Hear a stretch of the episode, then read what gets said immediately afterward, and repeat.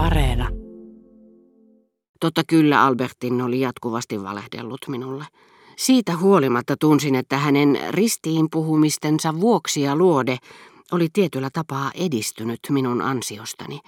Ettei hän edes alussa ollut uskoutunut minulle, ellei sitten tahattomasti lipsahtaneessa lauseessa, sitä en olisi mennyt vannomaan. En muistanut enää.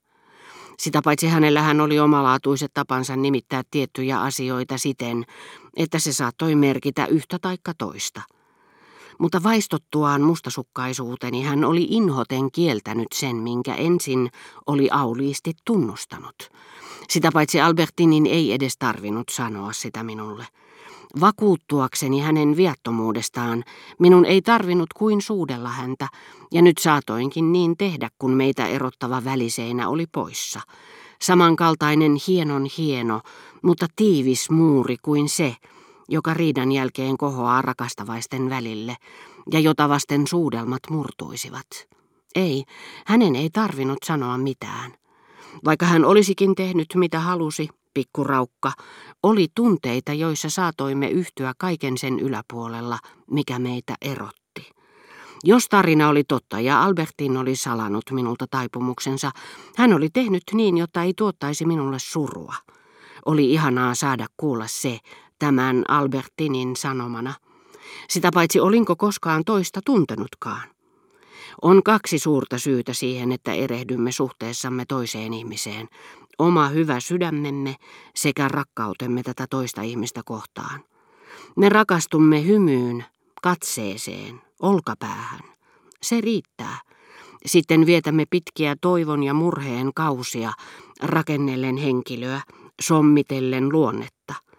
Emmekä myöhemmin rakastetun kanssa seurustellessamme pysty, miten julmien tosiseikkojen eteen sitten joudummekin, riistämään tätä hyvää, rakastavaa luonnetta naiselta, jolla on sellainen katse ja sellainen olkapää, emme sen enempää kuin pystymme riistämään nuoruudesta saakka tuntemaltamme henkilöltä hänen alkuperäisiä kasvojaan hänen vanhetessaan. Muistelin tuon Albertinin kaunista ja sääliväistä katsetta, täyteläisiä poskia, kaulaa luomineen. Se oli kuolleen kuva, mutta koska tämä kuollut eli, minun oli helppo tehdä välittömästi se, mitä olisin vääjäämättä tehnyt, jos hän olisi ollut vierelläni vielä eläessään, mitä tekisin, jos vain joskus kohtaisin hänet jossakin toisessa elämässä? Annoin hänelle anteeksi. Hetket, jotka olin viettänyt tuon Albertinin kanssa, olivat minulle niin kalliita, etten olisi suonut yhdenkään niistä joutuneen minulta hukkaan. Mutta joskus tavoitin niin kuin pelastetaan tuhlatun omaisuuden rippeet, joita kuita kadonneilta näyttäneitä hetkiä – kun olin sitomassa kaulaliinan solmua niskaan enkä eteen, muistin ajomatkan, jota en ollut sen koomin ajatellut. Ajomatkan, jonka kuluessa Albertin suojellakseen kurkkuani kylmältä oli solminut kaulaliinani tällä tavalla suudeltuaan minua ensin. Tuo tavanomainen ajomatka, jonka mitätön ele palautti mieleeni, ilahdutti minua niin kuin rakkaalle vainajalle kuuluneet henkilökohtaiset esineet, jotka ovat meille kovin kallisarvoisia. Suruni rikastui siitä, ja sitä suuremmalla syyllä, kun en ollut sen koomin ajatellut koko kaulaliinaa. Vapautunut Albertin oli nyt noussut takaisin lentoon miehiä, naisia saattueenaan. Hän eli minussa. Tajusin, että tämä suuri pitkittynyt rakkaus Albertiniin oli kuin häneen kohdistuneen tunteeni varjo että se toisti tuon tunteen eri osat ja totteli samoja lakeja kuin se tunteiden todellisuus, jonka se heijasti kuoleman tuolle puolen. Sillä tunsin hyvin, että jos saatoinkin pitää jonkinlaista taukoa Albertinin ajattelun lomassa, en olisi rakastanut häntä enää, jos tuo tauko olisi venynyt liian pitkäksi. Katkos olisi saanut hänet tuntumaan yhdentekevältä, niin kuin isoäitini nyt tuntui. Jos olisin viettänyt liian pitkän ajan ajattelematta häntä, olisin katkaissut muistojeni jatkuvuuden, joka on elämän suoranainen perusedellytys, mutta joka tietyn aikavälin jälkeen saattaa vielä palautua. Eikö sellainen ollutkin elävää Albertinia kohtaan tuntemani rakkauden laita? Sehän oli saattanut uudistua, vaikka olin pitkiäkin aikoja ollut ajattelematta häntä. Samoja lakeja noudattivat nähtävästi muistonikin, jotka eivät kestäneet pitempiä taukoja, sillä Albertinin kuoleman jälkeen ne vain heijastivat revontulten tavoin häneen kohdistuneet tunteeni. Ne olivat kuin rakkauteni varjo. Toisinaan suruni sai sellaisia muotoja, etten tunnistanut sitä enää.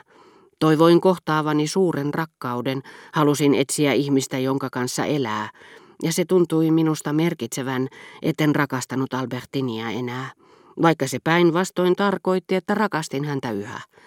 Sillä tämä tarve tuntea suurta rakkautta, samoin kuin halu suudella Albertinin täyteläisiä poskia, oli vain osa kaipaustani. Vasta kun olisin unohtanut hänet, minusta voisi tuntua viisaammalta ja onnellisemmalta elää ilman rakkautta. Ja koska juuri Albertinin kaipuu synnytti minussa sisaren tarpeen, se teki mahdottomaksi tuon tarpeen tyydyttämisen. Ja sitä mukaan kuin kaipaukseni heikkenisi, kävisi myös sisaren tarve vähemmän polttavaksi, sillä se oli vain Albertinin herättämän kaipuun tiedostamaton osa. Nämä rakkauteni kaksi jäännettä eivät kuitenkaan heikentyneet samaan tahtiin. Hetkittäin päätin lujasti mennä naimisiin, niin täydellisesti ensimmäinen jäi pimentoon, kun taas toinen pysyi täysissä voimissaan. Myöhemmin, kun mustankipeät muistoni olivat taas sammuneet, sydämeeni saattoi nousta hellä rakkaus Albertinia kohtaan. Ja kun silloin ajattelin rakastumisiani toisiin naisiin, arvelin, että hän olisi ymmärtänyt ne ja ollut niissä osallisena, ja niin hänen paheestaan tuli ikään kuin rakkauden syy.